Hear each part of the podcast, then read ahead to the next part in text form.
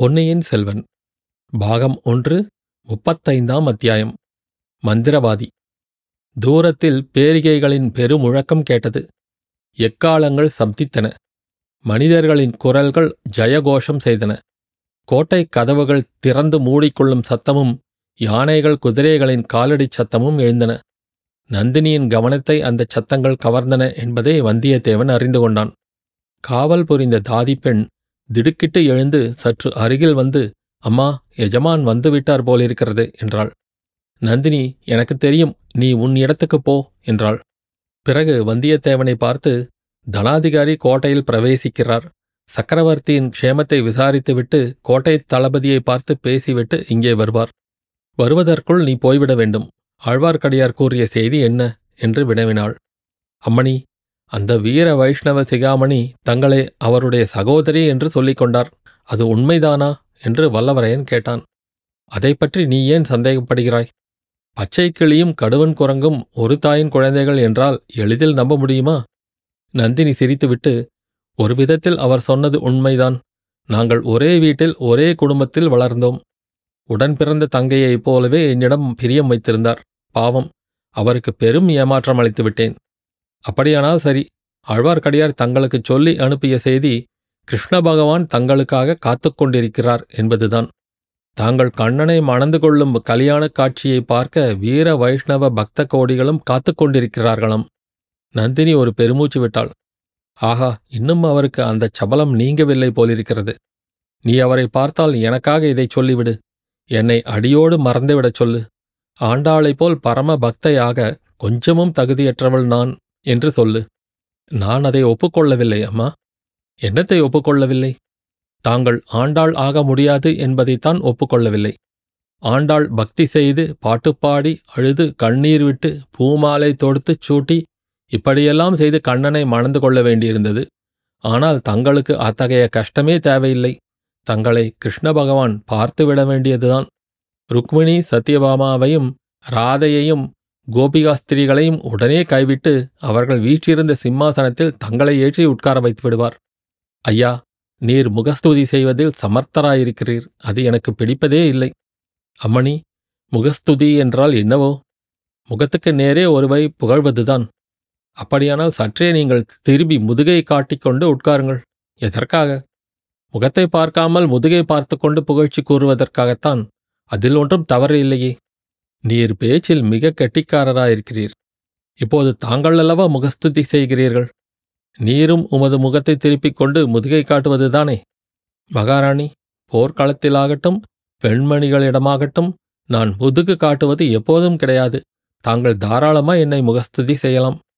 இதைக் கேட்டுவிட்டு நந்தினி கலீர் என்று சிரித்தாள். நீர் மந்திரவாதிதான் சந்தேகமில்லை. நான் இம்மாதிரி வாய்விட்டுச் சிரித்து வெகு காலம் ஆயிற்று என்று சொன்னாள். ஆனால் அமணி தங்களைச் சிரிக்கப் பண்ணுவது வெகு அபாயம். தடாகத்தில் தாமரை சிரித்து மகிழ்ந்தது. தேன் வண்டு மயங்கி விழுந்தது என்றான் வந்தியத்தேவன். நீர் மந்திரவாதி மட்டுமல்ல கவியும் போலிருக்கிறதே நான் முகஸ்துதிக்கும் அஞ்ச மாட்டேன் வசவுக்கும் கலங்க மாட்டேன் உம்மை யார் வைத்தது? சற்று முன் என்னை கவி என்றீர்களே.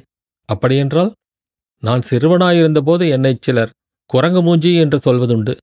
வெகு நாளைக்குப் பிறகு இன்றைக்குத்தான் தங்களுடைய பவளச் செவ்வாயினால் அதைக் கேட்டேன்.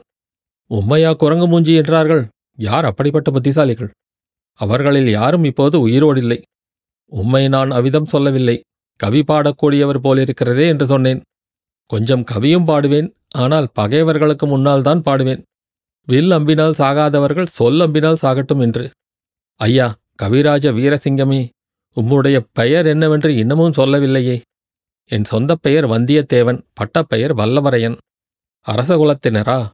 பழைய புகழ்பெற்ற வானாதி ராஜர் குலத்தில் வந்தவன். இப்போது உங்கள் ராஜ்யம்? மேலே ஆகாசம் கீழே பூமி. இப்போது நான் சகலம் பூமண்டலத்துக்கும் ஏக சக்கராதிபதி. நந்தினி சிறிது நேரம் வல்லவரையனை ஏறத்தாழ பார்த்து கொண்டிருந்தாள். அப்படி ஒன்றும் நடக்காத காரியமில்லை. உம்முடைய பூர்வீக ராஜ்யத்தை நீர் திரும்பவும் பெறலாம். அது எப்படி சாத்தியம்? புலியின் வயிற்றுக்குள்ளே போனது திரும்பவும் வருமோ? சோழ சாம்ராஜ்யத்தில் சேர்ந்த அரசு திரும்ப கிடைக்குமா? கிடைக்கும்படி செய்ய என்னால் முடியும்.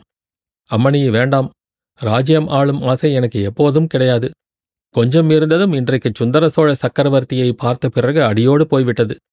இம்மாதிரி பிறர் கையை எதிர்பார்த்து சக்கரவர்த்தியாயிருப்பதைக் காட்டிலும் மறுநாள் உணவு எங்கே கிடைக்கும் என்று தெரியாத சுதந்திர மனிதனாயிருப்பதே மேல். என்னுடைய கருத்தும் அதுதான் என்றாள் நந்தினி. பிறகு ஏதோ மறந்து போன விஷயத்தை ஞாபகப்படுத்திக் கொண்டவள் போல் சின்ன பழுவேட்டரையரின் ஆட்கள் உம்மை எதற்காக தேடுகிறார்கள்? என்று கேட்டாள். தங்களுடைய தாதி பெண்ணைப் போல் அவருக்கும் என் பேரில் சந்தேகம் உண்டாகிவிட்டது. என்ன சந்தேகம்? பனையிலச்சினை உள்ள மோதிரம் என்னிடம் எப்படி வந்தது என்று. நந்தினியின் முகத்தில் பயத்தின் சிறிய சாயல் தென்பட்டது.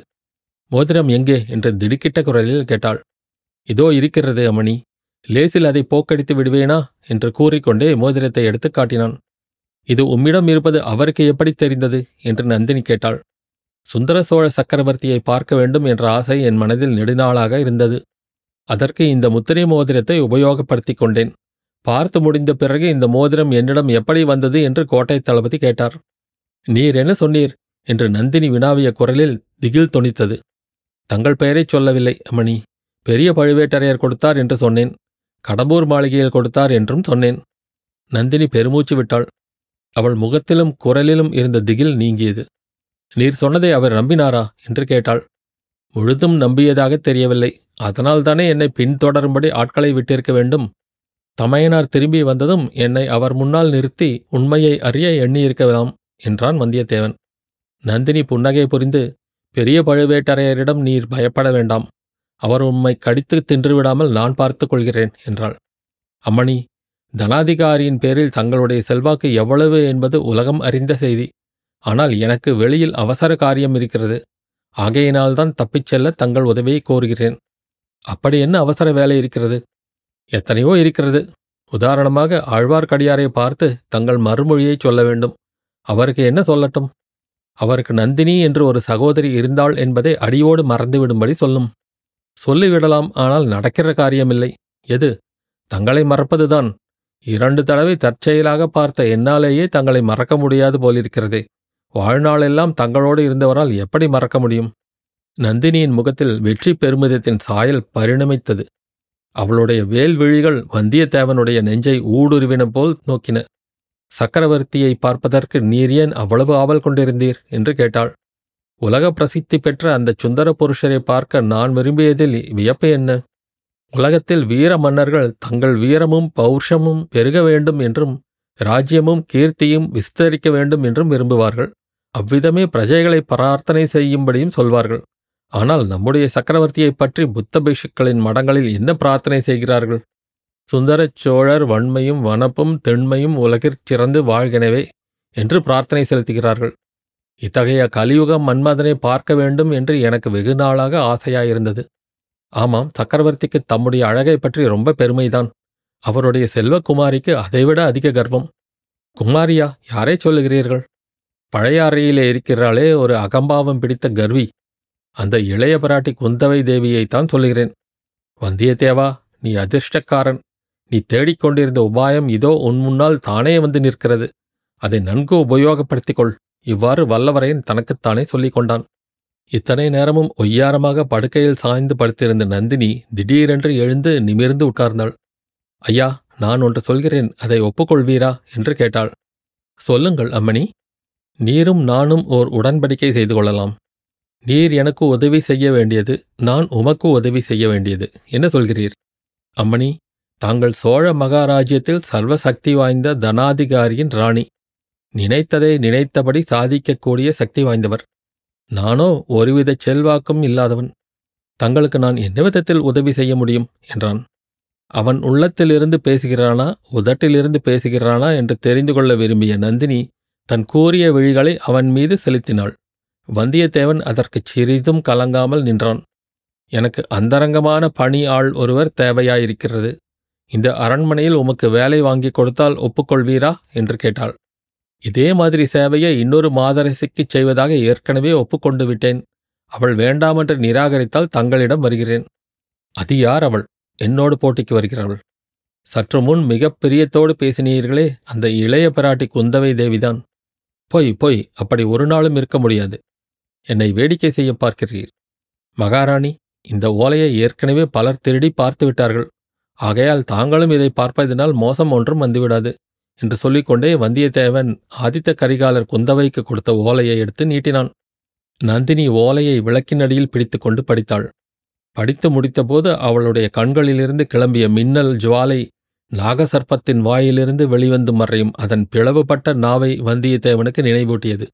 அவனை அறியாமல் அவன் உடம்பு நடுங்கியது.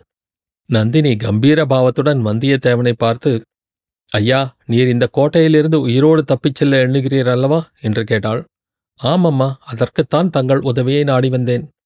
ஒரு நிபந்தனையின் பேரில்தான் உம்மை தப்பித்துவிட நான் உதவி செய்யலாகும். நிபந்தனையை சொல்லுங்கள். அந்த ஓலைக்கு குந்தவை என்ன மறு ஓலை கொடுக்கிறாளோ அதை மறுபடியும் என்னிடம் கொண்டு வந்து காட்ட வேண்டும். சம்மதமா?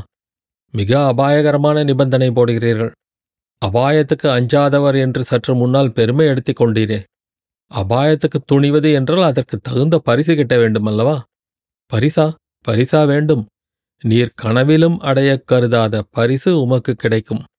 சோழ சாம்ராஜ்யத்தில் இன்று சர்வசக்தி வாய்ந்தவராய் விளங்கும் பெரிய பழுவேட்டரையர் எந்த பரிசுக்காக வருஷக்கணக்காக தவம் கிடைக்கிறாரோ அத்தகைய பரிசு உமக்கு கிடைக்கும் என்று கூறி நந்தினி வந்தியத்தேவன் பேரில் மறுபடியும் மோகனாஸ்திரத்தை தூவினாள்.